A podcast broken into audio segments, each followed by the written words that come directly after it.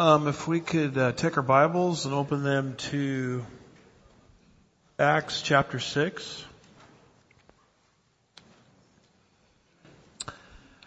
Acts chapter 6. I want to welcome you all back from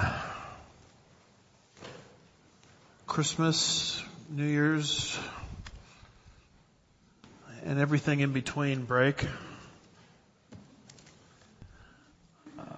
Starting a new quarter, continuing on through the book of Acts.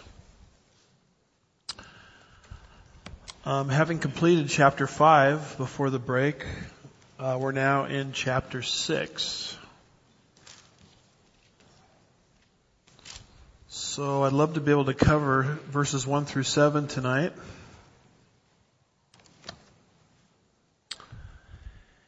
And this is where we learn about the beginning of the deacons. We have, we have deacons in our church. Did you guys know that? Where do these people come from? Why do we need deacons? so here in Acts chapter 6, you can sort of take uh, the chapter and divide it into two you have the um, appointment of the first deacons, verses 1 through 7 in the church.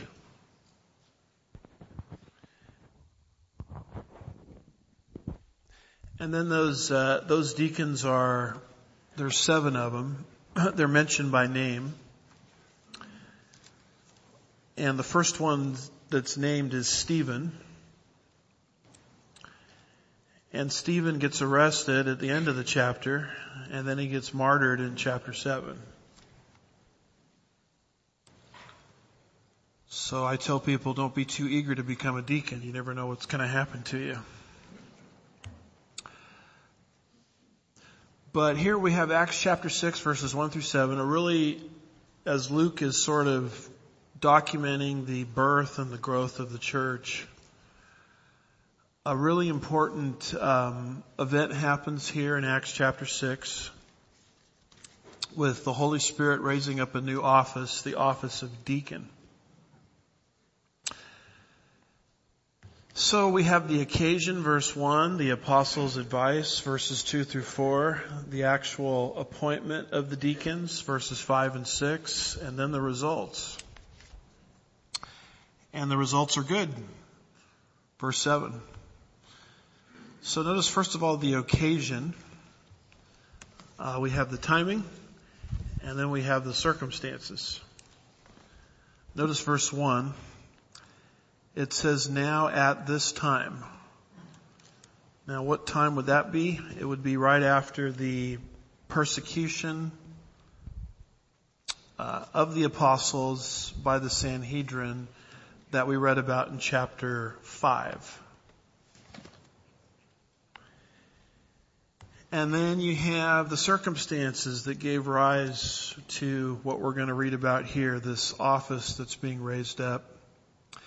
It says, now at this time, while the, while the disciples were increasing in number, a complaint arose on the part of the Hellenistic Jews against the native Hebrews because their widows were being overlooked in the daily serving of food. So notice, uh, first of all, this word disciples. While the disciples were increasing. Uh, what is a disciple? It's the Greek word mathetes, mathetes, and basically it means a learner, uh, a pupil. In fact, the English word disciple comes from our word discipline. Uh, if you if if if a father puts their child under discipline, they're trying to teach that child something, and that's where the whole concept of disciple comes from. One who is disciplined. Um, so these are people in the early church that are growing into Christ likeness. They're not just getting saved you know, justified by faith alone, but they're actually becoming Christ-like in their daily life and they're becoming disciples. which of course is uh, one of the great purposes of the church. What are the purposes of the local church? In other words, why are we here? Well, we serve a good potluck meal, but that's not our main purpose, right? The potluck meal or any other activity our church does always has to be understood in light of our three major objectives. And you see the scriptures there in parenthesis. The purposes of the local church is to glorify God, Ephesians 3 verse 21, to edify the saints, uh, to bring those that are believers into full knowledge of Jesus so they can become Christ-like. And then it's also to get us outside the four walls and get out there in the world where we live and fulfill the Great Commission by being an evangelistic uh, influence on those you come in contact with. So you have contact with people that I could never have contact with uh, unsaved family members, unsaved friends, unsaved coworkers.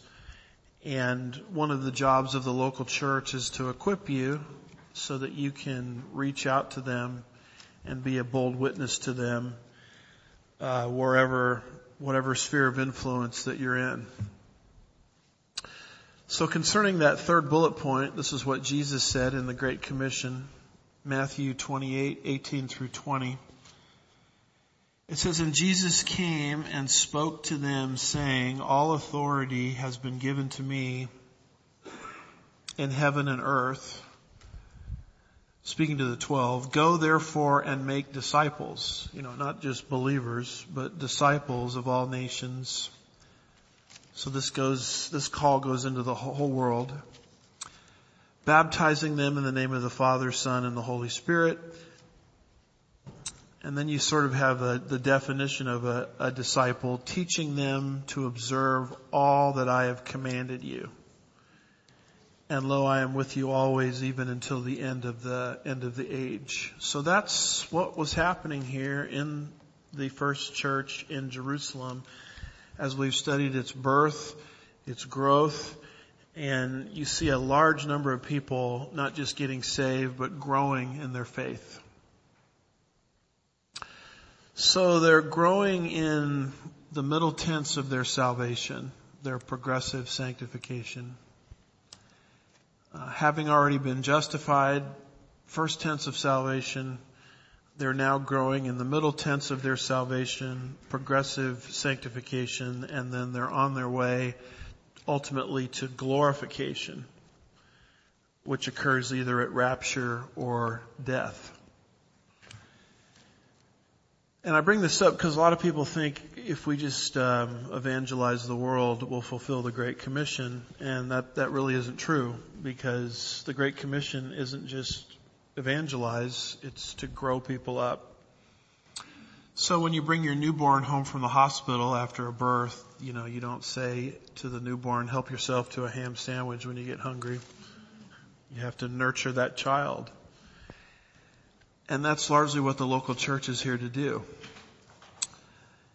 Um, in the book of Acts, chapter 11, verse 26, the, the church became so proficient at this that they developed a name for these disciples. And they started to call them Christians. That's the first time the word Christian is used in the whole Bible, in the whole book of Acts. It's not used until the church makes its way up north to Antioch in Acts 11:26. It says when he had found them, he brought them to Antioch and for an entire year they met with the church and taught considerable numbers and the disciples were first called Christians in Antioch. Why are these disciples called Christians? Because that's really the only name that would fit. These people were so Christ-like um, in terms of their moral character and in terms of their daily life that the only name that would really fit them is Christians, which basically means little, little Christs. Uh, we're not we're not saying they became deity, of course, but when you looked at how they were behaving, when you looked at how they were acting, it it, um, it reminded everybody of Jesus. And so that's what was happening here in this uh, early church. The the disciples were, verse one, increasing in number. Uh, why are they increasing in number? Because Jesus said, "I will build my church, and the gates of Hades will not prevail against it." So since Christ made that statement concerning the church, which was born in Acts 2, it shouldn't be surprising to see the growth, growth of the church. And particularly the growth of people into Christians, into Christ's likeness. And this becomes one of the progress reports that Dr. Luke is using to convince Theophilus uh, the recipient of the letter that Christianity is for him too, as a Gentile. And because Christianity is authentic, and Luke is, as a careful historian, as a, as a doctor, as a physician who by definition has to be careful, he's documenting the growth of the church so that by the time the church hits Rome and Theophilus gets saved, uh, Theophilus will read this and understand that this whole Christian movement is authentic and legitimate. And therefore Theophilus was contemplated in the plan of God. But the purpose of the book is to present Theophilus with an orderly account of the birth and the growth of the church so as to affirm him in what he has believed. And Luke documents the birth and the growth of the church numerically, geographically, and ethnically. Geographically, how it made its way all the way to Rome. Uh, ethnically, how it started off sort of as an offshoot of Judaism, but eventually became a predominantly Gentile institution, not exclusively, but predominantly. And then he's showing the birth of the church numerically. And he does that through different progress reports. You know, 3,000 are saved, Acts 2, Acts 4, you've got 5,000. And why does Luke keep doing this? Because he's trying to document how this move of God, the church age, is really authentic. To show Theophilus that he's believed the real thing because Theophilus believed in Christ through the message of the church. So that's why Luke includes these little statements about the growth of the disciples. But growth brings problems, doesn't it? Uh, a lot of pastors of big churches say big church, big problems. and so problems start to develop here. It says, now at that time, while the disciples were increasing in number, a complaint arose on the part of the Hellenistic Jews against the native Hebrews. So the word complaint there basically means murmuring, smoldering discontent. So there was an issue that was going on that ran the risk of dividing the church. And so this is what I would call the um, second internal attack against the church. And as we've been going through these early chapters in the book of Acts, there's external attack, internal attack, external attack, internal attack. The external attack was the arrest of Peter and John in chapters 3 and 4. The internal attack, chapter 5 verses 1 through 11, is the Ananias and Sapphira incident, which we've studied. And then there's an external attack with the arrest, the arrest of the apostles, which we finished last quarter, the rest of chapter 5. Now here comes an internal attack with a potential uh, schism because there's uh, smoldering resentment about an issue.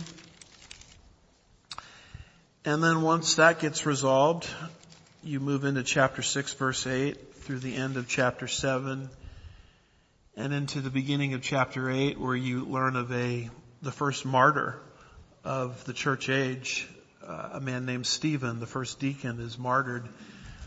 And that leads to a persecution against the church that finally pushes them out of Jerusalem into Judea and Samaria. So that's an external attack. So Satan is always at work trying to destroy the church from without. And if that doesn't work, he'll try to destroy the church from within. And when you're in ministry long enough, you see this over and over again. External attack, internal attack, external attack, internal attack, etc. And so that's what's happening here. So what is the issue here? Well, some widows are being overlooked in the daily distribution of food. In other words, some widows are being neglected. And the Bible always holds out Old Testament and New Testament that we should give special care to widows. Um, Deuteronomy, Old Testament, under Israel, chapter 14, verse 29, it says, the Levite, because he has no portion or inheritance among you, and the alien and the orphan and the widow in your town shall come and eat and be satisfied in order that the Lord God may bless you and all the work of your hands which you do. God looking out economically for widows in the book of Deuteronomy. Same thing in Deuteronomy 14 verse 19, Deuteronomy 26 verse 12. This is why Jesus is upset with the Pharisees. Mark 12, 38 through 40, because they were devouring widows' houses.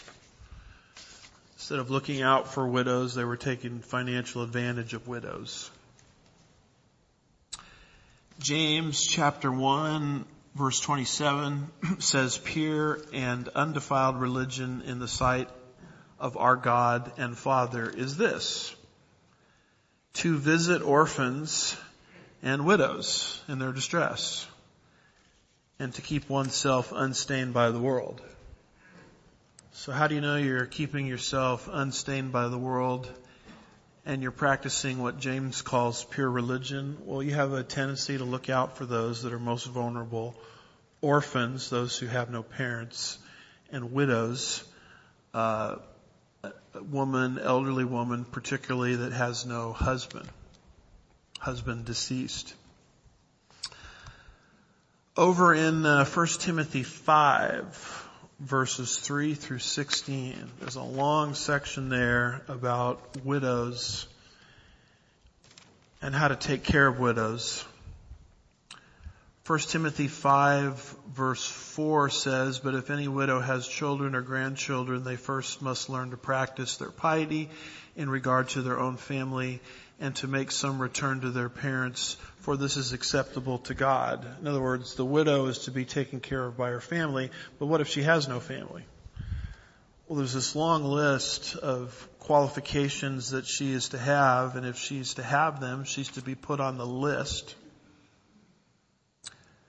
1 Timothy 5 9 says a widow is to be put on the list only if she is not less than 60 years old, having been the wife of one man etc. But put on the list means she's qualified for financial assistance. So all of this demonstrates God's heart and care for the vulnerable, um, in this case, the, the widows. So these widows were, were being neglected somehow. And how are they being neglected um, as the church was growing? They were being neglected, end of verse 1, in the daily serving of food.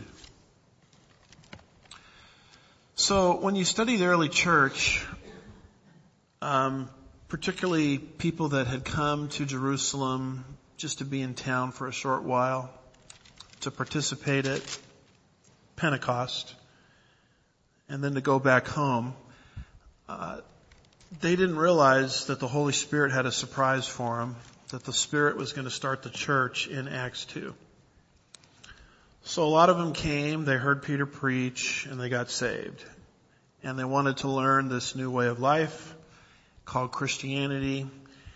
The problem is they only had resources for a short while, but they wanted to stay and sit at the apostles' feet and learn doctrine. There's no Bibles yet, so they can't just go home and read their Bible. So it was causing a financial problem. And so those within the Jerusalem church that had resources would, uh, Jerusalemites that were saved would liquidate their assets to have money on hand to help these out of towners. And that's how all of these needs um, were met in the early church. We've already studied that happening in Acts 2, 43 through 45. We saw it again in Acts 4, 32 through 35. Paul writes in 1 Timothy 5:11, but refuse to put younger widows on the list for when they feel sensual desires in disregard to Christ, they want to get married. So over there in 1 Timothy 5, there's all these restrictions about what widows qualify for financial aid within the church, which ones don't. But he talks about putting some widows on a list. The list is uh, quali- qualification. You're qualified to receive financial help from the church. So what was happening is some of these widows were being overlooked. Some were given preferential treatment, some were being overlooked. And the dispute is between, and you see it there in verse 6, between the Hellenistic Jews against the native Hebrews because their widows were being overlooked in the daily distribution of food. So as I mentioned before, there are many people that came from out of town. We call them diaspora Jews. Jews not living within the land of Israel. They came in Acts 2. They came just to celebrate Pentecost. They just had enough resources to be in town for a short period of time and then they were going to go back to where they came from. And where all these people came from, it's enumerated in Acts 2, 9 through 11.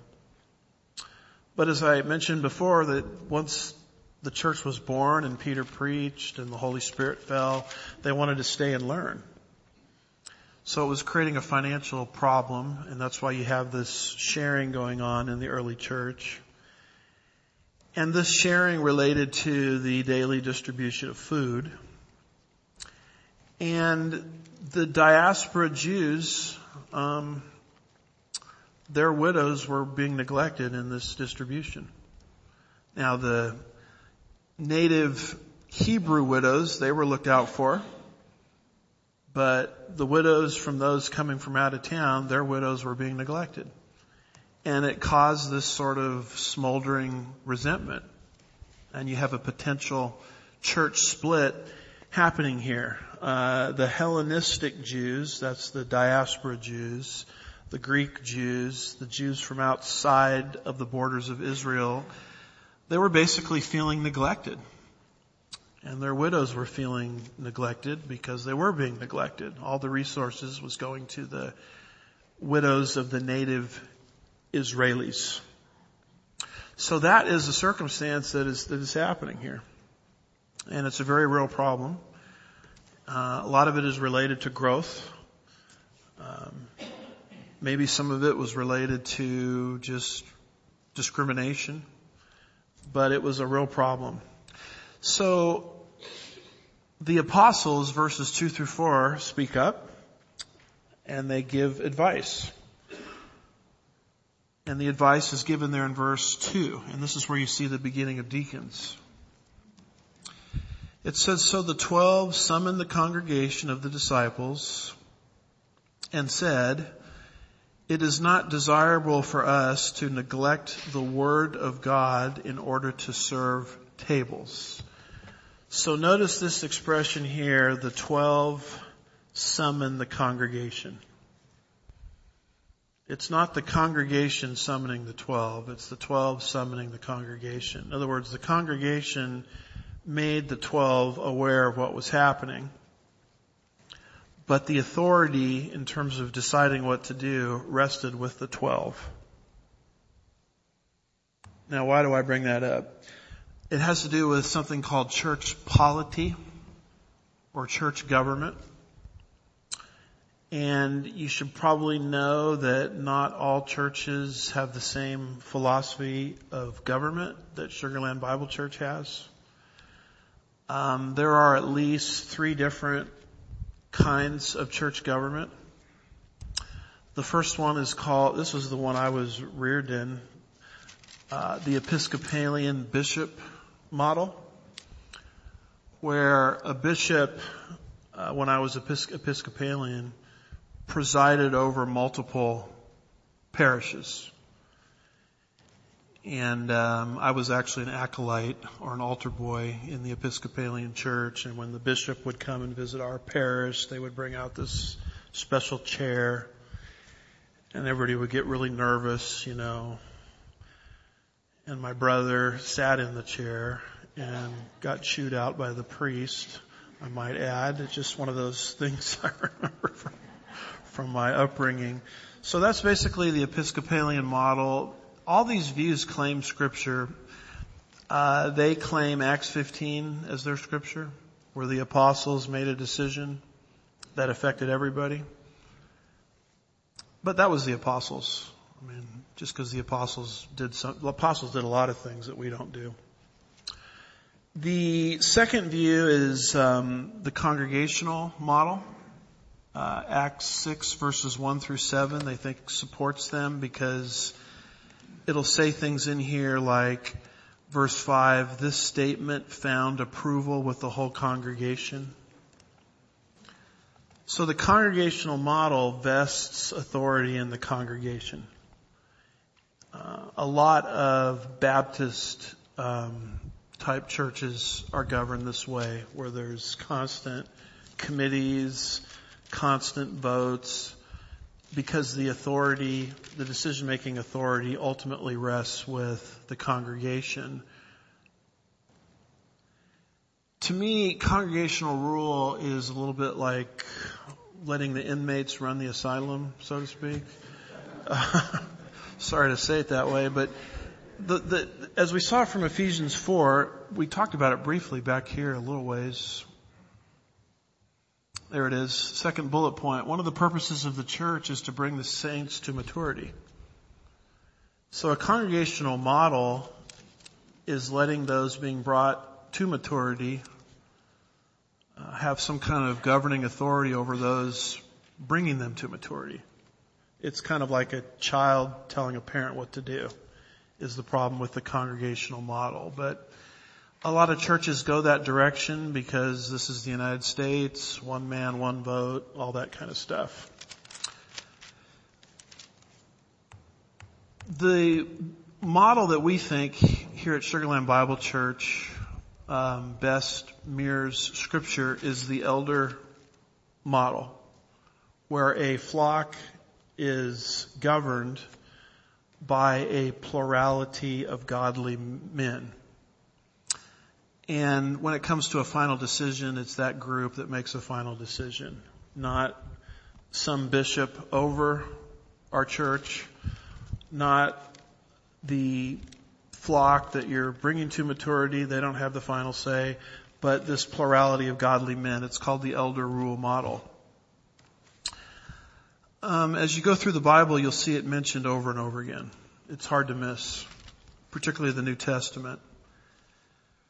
For example, in Acts 20:17, Paul summoned the elders of the Ephesian church. And he said to them in Acts 20:28, "Be on your guard for yourselves and for all the flock among which the Holy Spirit has made you overseers to shepherd the flock, the church of God, which he purchased with his own blood. So guard, overseer, shepherd, that's a statement aimed at the elders. This plurality of godly men.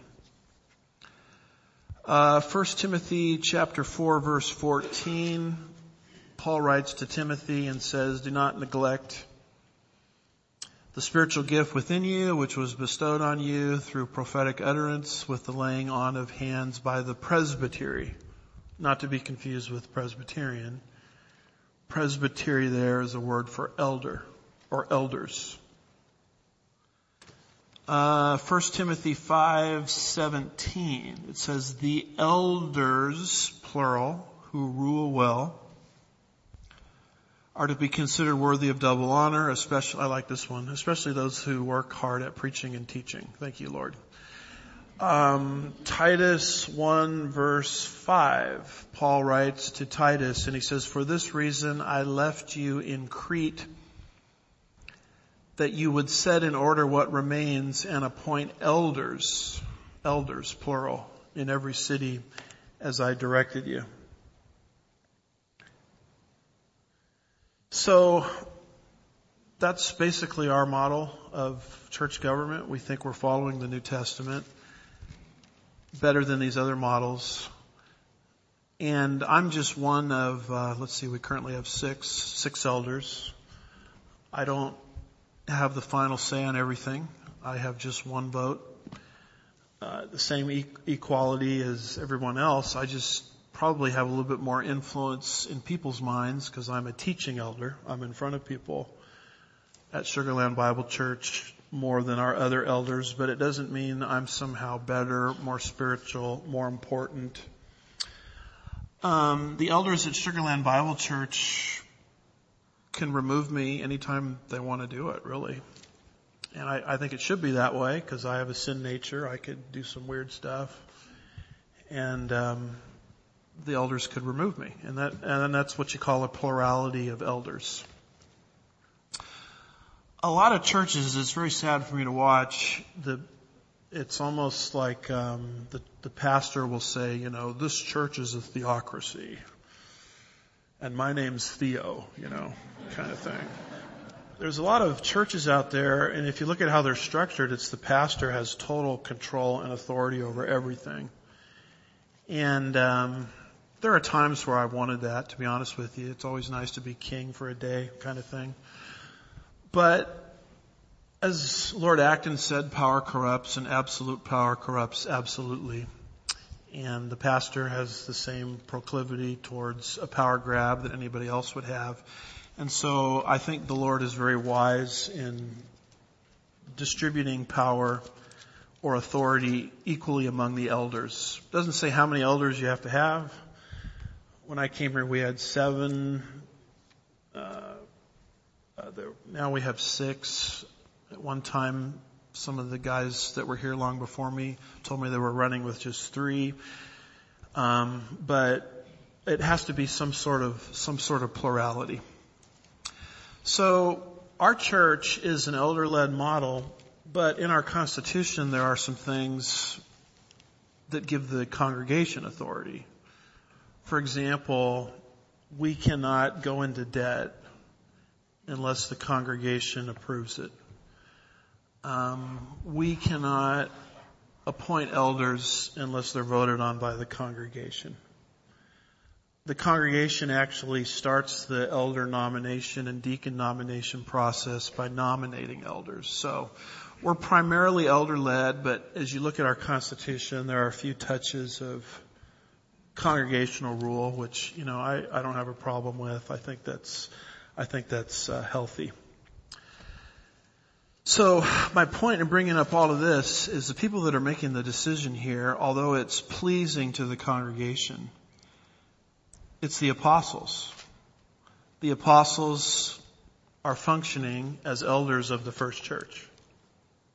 So they are apostles and elders of the Jerusalem church simultaneously. So it says there in verse 2, so the twelve summoned the congregation of the disciples. And then they, why did they summon them? Well, as you keep reading, you see the apostles functioning as elders giving some strong advice here. And they said, it is not desirable for us to neglect the word of God in order to serve tables. The concept in Greek is it wouldn't be fitting uh, it wouldn't be appropriate for us to leave our responsibilities and get involved in this distribution of food to make sure that the diaspora widows are not neglected and are treated equally as the Hebrew, uh, native Hebrew widows. It's not like the project was bad. There had to, something had to be done here. But it just wouldn't be appropriate for the apostles functioning as elders to get involved in this project. Why not? Because it would hamper the ministry of the Word.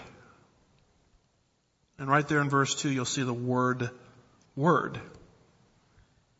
And the word, word keeps repeating itself all the way through this paragraph.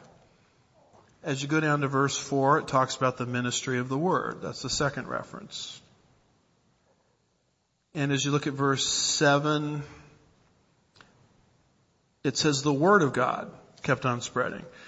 So there was a crisis of the word.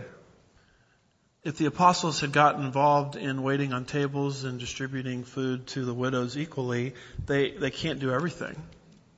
I mean, most people have absolutely no idea, unless they've tried it, how much time it takes to put together a Bible study that's, that's worth your time let alone to do it three times a week, uh, let alone to do a podcast on top of it. I mean, it's like an all-consuming thing. It's it's it's all I do: study, teach, study, teach. I'm not complaining, um, but it's just giving you a reality here. And you you you pull elders out of that role and you put them into something else. Well, suddenly there's only so many hours in the day and you really don't have time to give yourself to the Word and to studying and to the PowerPoints and things that we put together. And so you kind of find yourself, you know, just kind of doing things at the last minute, throwing it together. And then the flock of God is neglected because now it's a crisis of the Word. The, the people aren't being fed. So this is something that would have happened to the apostles and the elders had they been pulled into um, this particular task here. If you look at, well, I can just read it to you. 1 Timothy 5, 17 and 18. Read it earlier. It says, the elders who rule well are to be considered worthy of double honor, especially those who work hard at preaching and teaching. In other words, this is hard work doing this kind of a ministry. For the scripture says, you shall not muzzle the ox. Now I read that first time and said, who are you calling an ox here? Alright. For the scripture says, you shall not muzzle the ox while he is threshing and the, lab- the laborer is worthy of his wages. In other words, if you put a teaching elder in a position where he has to pastor a church and then maintain a full-time job, there's a lot of guys out there doing that out of financial necessity. They're my heroes. Um, but it's it's hard on them with full-time work, family responsibilities, and teaching responsibilities. So as God blesses a church, it's appropriate for a church to financially subsidize um, a teaching elder or a teaching pastor because the laborer is worthy of his wages. And if you get him involved in everything else, because there are countless people that come to me and want, want me to be involved with this committee or that committee. And then if you're like me and you speak out on political issues, which I do sometimes, then they want you to go to this political meeting, that political meeting. And I, I could do all that. But something would suffer. I mean, either my home life would suffer or the teaching ministry here would suffer. So learning to say no, that's a, that's a tough one for me. I'm kind of a type A personality, go, go, go, go, go. But I'm not as young as I used to be. You guys notice a few gray hairs up here? and I'm not in my 40s anymore. I just, well, turned 57 last year. I just don't sometimes have the energy I used to have. So I have to say no because I want to stay within what God wants me to do, which is to feed the flock, which is something you can't do when you're sidetracked everywhere else. So I'm in a learning curve just like everybody else. But here it's talking about the function of a teaching elder is to preach and teach the Bible. Not to be a Jesus CEO. I was looking at um, a well-known magazine. It was advertising for a pastor, and this church wrote there, MBA preferred, seminary not required. So that's literally what it said. MBA, Masters of Business Administration preferred, seminary not required. In other, in other words, they want a guy to come in and really be a CEO rather than a pastor. Um, he's kind of like a cruise director. Keep the Lawrence Welk music playing and keep everybody busy running around and doing this and doing that. Got your organizational charts all set up. But there's really not a lot of time anymore for actual studying the Bible and teaching it, not just once in a while, but doing it over and over and over again, which is what I think God is calling pastors to do. That's one of the reasons we're invested in Chafer Seminary because that's one of their goals is to raise up teaching pastors. Pastors that can regularly open the Bible and teach it in a way that it feeds the the uh, the flock of of God. You see this in the Old Testament with Ezra, the scribe. It says for Ezra, this is the post-exilic time period after the Babylonian captivity.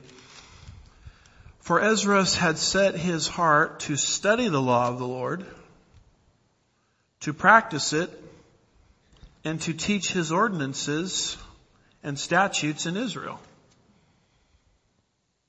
So Ezra did three things. Look at the order. Study the law. Because you can't teach what you don't know. Number two, practice it. Don't teach other people to do stuff that you're not, you know, applying in your own life. And then third, teach it. It doesn't say study, teach, practice. It says study, practice, teach. It doesn't say teach, then study and practice. There's an order here. Study, apply in your personal life, and then you're in a position to, to teach other people about it. So that's what elders really are supposed to be doing. And if they had got involved with widows, then they would have been pulled away from their primary task. So they say in verse 2, so the twelve summoned the congregation of the disciples and said, it's not desirable for us to neglect the word of God in order to serve tables. The word serve is diakoneo. And somebody tell me what word comes from diakoneo. Deacon. So if you want to know where deacons came from, they're people that the Holy Spirit would raise up within the body to take care of this widow's issue. They would serve the ta- serve tables, make sure there's no neglect of the widows. And the word serve there, diakoneo, verse 2, is where we get the word deacon. So if you want to understand where deacons came from, it came from that word serve uh, right there in verse 2. So the apostles give some advice. You got to raise up a new group of people to fulfill this widow's issue, or number one, the church is going to split, and, and number two, we're going to be pulled away from what we're supposed to be doing, the ministry of the word. And then if you look at verse three, they lay out the qualifications for deacons. They're all there in verse 3. Five qualifications. And it's kind of interesting, um, you know, when, when we few people are called to serve as a deacon, we ask them, do you meet the requirements in 1 Timothy 3? We always ask them that.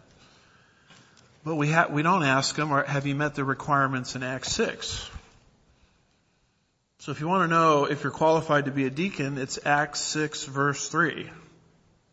And 1 Timothy 3, 8 through, 1 Timothy 3, 8 through 13.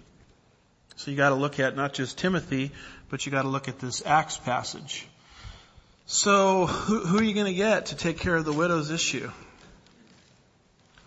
Verse 3, therefore brethren, see who's speaking? It's the apostles. They're in the driver's seat. The, the need was made aware to them by the congregation, but it's the elders, apostles functioning as elders making the decision. Somebody has to make a decision in an organization. The Episcopalian model says the bishop makes the decision for a bunch of churches. The congregational model says you don't do anything unless the congregation approves. The elder-led model says a plurality of godly men make the decision. And our Constitution calls for something called unselfish plurality, uh, meaning there should be some kind of consensus that this is right or we should do this or not do that. And it shouldn't be people just being flies in the ointment trying to stop progress because it's not, they're not getting their way. Okay. Uh, unselfish plurality is trying to seek what God wants and it may not go exactly according to my preferences every time, but this is what God wants, and this this is our consensus: unselfish uh, plurality. You guys should read the Sugar Land Bible Church Constitution. There's some good stuff in there. Uh, the people that put this church together had a, had had had a awful lot on the ball going for them. A lot more than a lot of churches I've been at, where it's more of like a mobocracy in a lot of churches. So verse 3, therefore brethren, select from among you seven men. Doesn't say seven women, does it? Boy, that's politically incorrect right there. Therefore, brethren, select from among you seven men of good reputation, full of the Spirit and of wisdom whom we, that's the apostles, may be put in charge of this task. So how do you qualify to be a deacon in the early church? Number one, you had to be a believer. They had to be selected from the brethren, from this group of disciples. So notice that not everyone is qualified. Uh, there are privileges within the body to some based on qualifications. Number two, they had to be male. Now when Paul lays out the qualifications for deacon in 1 Timothy 3:12 he says deacons must be husbands of only one wife. I don't know how a woman even in this trans sexuality that we're in today, I don't know how a woman could be the husband of one wife. But it gets a little tricky because in chapter 3 verse 11 it says women, speaking of deacons, must likewise be dignified, not malicious gossips, temperate, faithful in all things, and very good people like Dr. Thomas Constable say that opens the door for female deacons, deaconess. Our church's view on it is that speaking of the wife of a deacon. You don't just appoint the deacon, you look at the deacon's wife. So one of the questions we ask when we're calling someone as elders is, is your wife on board? Etc. Because at the end of the day, it's a, it's a team effort. So we follow more of the Charles Ryrie approach that women is a reference to the wife of the deacon. By the way, I should say this, women are the backbone of any church. You have Phoebe, Romans 16 verse 1, a servant, but she was really not an office holder as best we can tell. She was just a servant. Um, Christ's ministry was subsidized by women. Dr. Constable in his online notes has a appendix, appendix uh, in the back of his First Timothy notes, soniclight.com, where he lists in the Bible every time a woman did something for God. Genesis to Revelation. And you should read it. It's overwhelming. God uses women all the time. It's just that there are certain offices um, that are gender limited. G- gender limited is what I'm trying to say. Teaching pastor being one, elder being one. Our perspective is is deacon being one of those offices. And and this thing where the pastor gets up and preaches, and his wife is called a co-pastor, and she gets up and exhorts. No, there's, there's no, there's nothing in the Bible that even comes close to that kind of thing. Yeah, but she's preaching under the authority of her husband. Well, have you heard some of these sermons these ladies are giving these days? Um, the big church down the freeway, I won't mention its name, but you do see it on TV. Um, his wife got into the pulpit and basically said, um, "We're not here for God. We're here for us. It's on YouTube. Watch it yourself. And when we're happy, God's happy. I mean, that's like as close to blasphemous as I can think of. So if Anne ever comes up here and says something like that, well, might have some problems. And she would never do that. See, she's not, she's not just sitting in here, she's like in the back, back, back. But she's doing valuable things in this church. Amen. So what I'm trying to get at is God uses women all the time. If you're a female and you want to be used at Sugar Land Bible Church, we say praise the Lord. But you also have to understand that God himself has put gender limitations on certain offices. By the way, you'll see why in 1 Timothy 2, 11 through 14. 11 through 15 really. Which we're not getting into tonight. But number one, they must be a believer. They must be male. They must be reputable because it says they must have a good reputation. So they have to have a good reputation among the Christians and amongst the unsaved. Paul echoes this with elders anyway. 1 Timothy 3 7, he says he must have a good reputation with those outside the church so that he will not fall into reproach and the snare of the devil. So if you have a terrible reputation in Houston because you're bouncing checks like basketballs all over Houston, and you have a bad reputation in the financial world or the banking community, then that's a disqualification for being either elder or deacon. Uh, there was a circumstance here, this was before I came here, that one of our elders who's moved now uh, made me aware of about a guy that would uh, just publicly berate his travel agent. Anything didn't go wrong, he would like yell and scream and berate the guy. And um, he, his name came up to be a potential elder or deacon. And fortunately, this church uh, turned that nomination down because he didn't have a good reputation amongst the unsaved world because of how he was uh, conducting himself. And number four, he has to be spiritual. In other words, full of the Spirit. Spiritual. He has to be walking out the principles of the spiritual man. 1 Corinthians 3, 1 through 3, Paul says, And I, brethren, could not speak to you as spiritual people, but as to carnal, as to babes in Christ. I fed you with milk and not with solid food, for until now you were not able to receive it, and even now you're still not able. For you are still carnal. For where there are envy, strife, and divisions among you, are you not carnal and behaving like mere men? Paul takes the world and divides it into two, saved and unsaved. Unbelievers, natural man, but then there are the believers. Now most people stop right there, but Paul says, no, I'm going to keep drawing my pie chart. We're going to take the world of the saved, light green, right side of the circle, and we're going to divide it into three groups.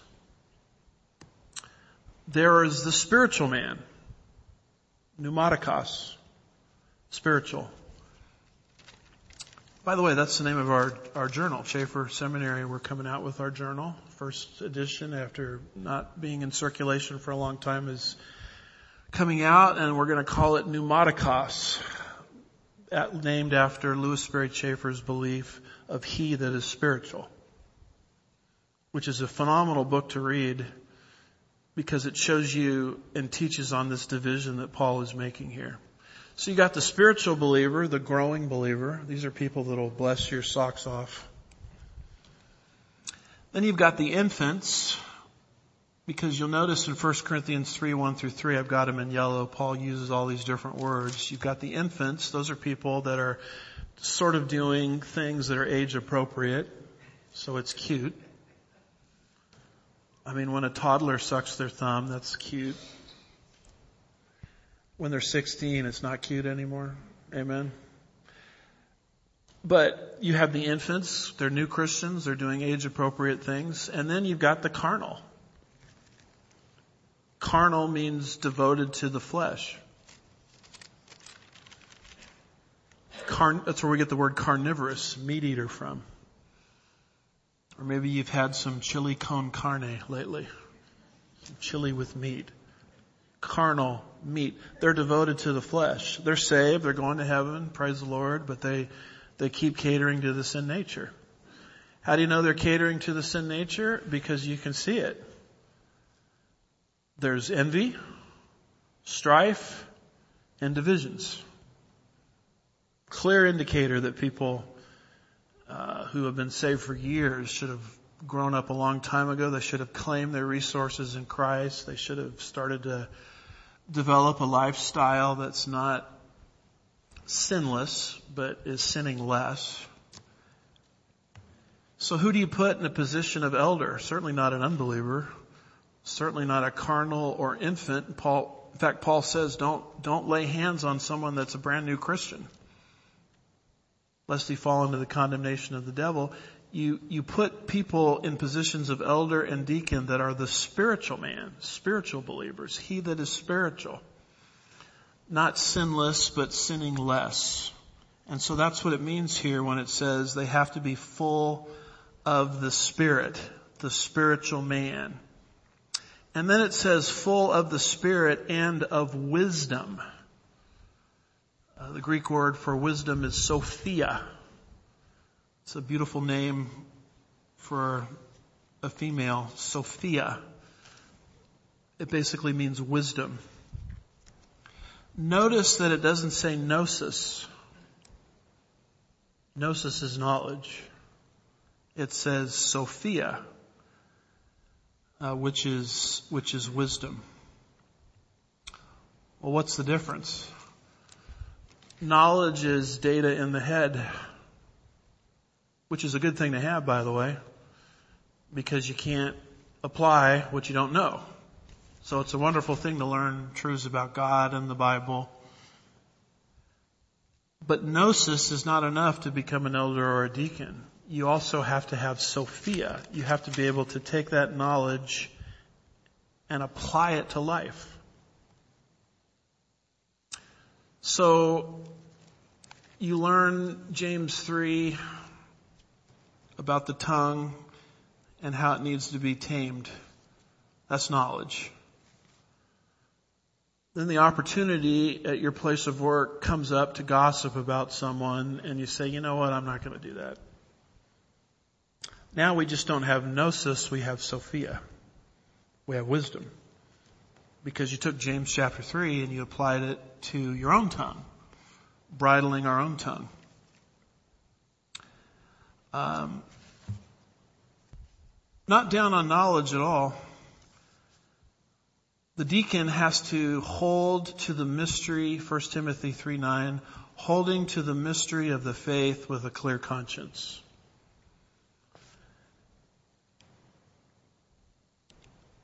Elders also. Elders, Titus 1.5. What does an elder have to be able to do? Titus 1.9. both to exhort in sound doctrine and to refute those who contradict. You want to be an elder?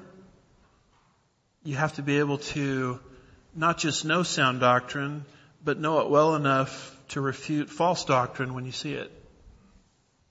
You want to be a, a deacon? You don't just have to hold to the mystery of the faith with a clear conscience, but you have to have a lifestyle where you're perpetually applying it to yourself. So we had a, when I first came here, we had a fellow that was a, a deacon and he was sort of getting into small groups, some of the smaller Sunday school classes, men's group, things like that. And he was bad mouthing all of the time the doctrine of the rapture. How church leadership was wrong. Sugar Land Bible Church Constitution is wrong because, you know, he's always attacking or kind of introducing all of the time into, into discussion, you know, putting down the pre-trib rapture. Well, obviously that individual, if that had been known, should have never been put in any position because that would violate 1 Timothy 3 9, holding to the mystery of the faith with a clear conscience. I mean, if you're anti what we believe to be biblically true, then you shouldn't be in a position of deacon, let alone an elder. And if you're publicly going around and you're, you know, sort of um, attacking or bashing or bringing into criticism constantly a doctrine that we believe in, like the pre-tribulational rapture, then you shouldn't be in the position of deacon. You have to be a person of gnosis. You have to be a person of Sophia. By the way, that's how the book of James, excuse me, the book of Ephesians is divided. Chapters 1 through 3, knowledge. There's no commands in chapters 1 through 3. Knowledge, knowledge, knowledge, knowledge, knowledge, knowledge, knowledge, knowledge, knowledge. Praise the Lord. Drink it in. It's wonderful.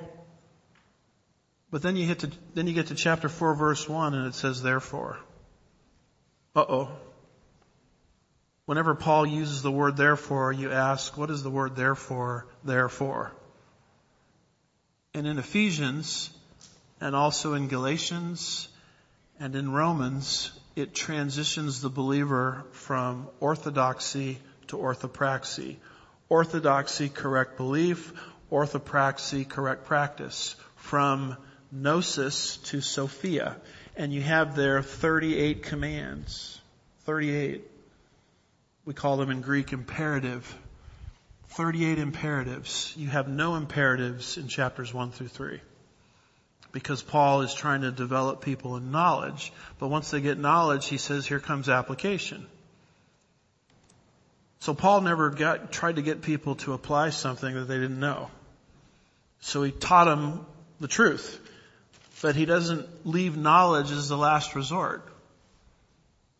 See, see, the high point of spirituality is not how many Bible studies you go to, how many verses you have memorized, how many times you've read through the Bible, how many times you've listened to series from your favorite pastors or teachers. That is not the high point of spirituality. The high point of spirituality is taking all of that data, which is a, which is wonderful to acquire.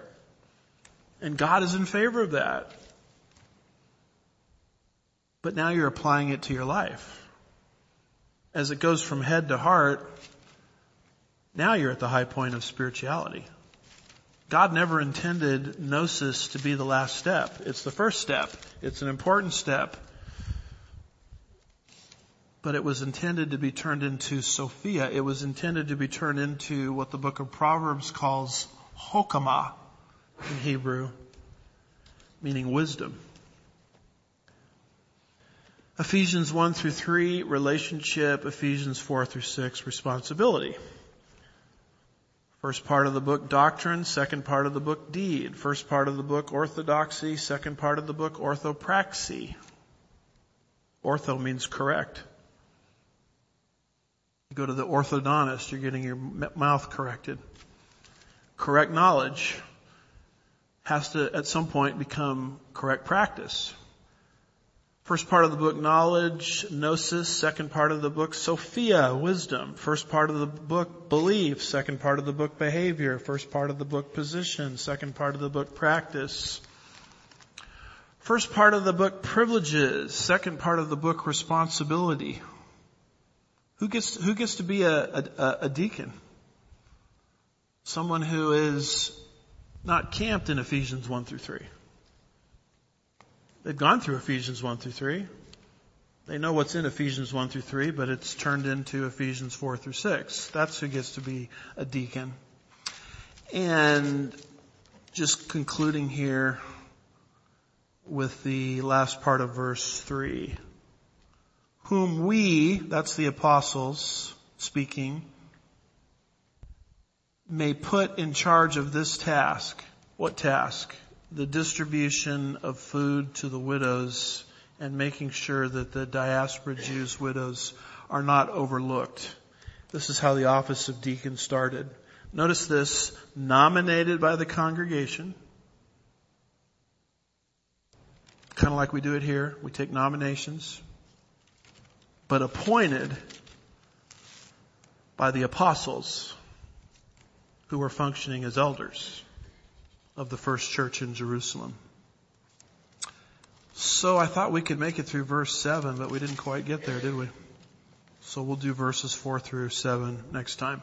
Lord, we're grateful for your truth, grateful for your word, grateful for how it uh, ministers to us, speaks into our daily lives, helps us to understand better your order of things in the church. Help us not to be a teaching in gnosis, but help us to apply these things uh, this week. Pray that you'll give us that opportunity so that we can grow thereby. We give you all the praise and the glory. We ask these things in Jesus' name. God's people said, Amen.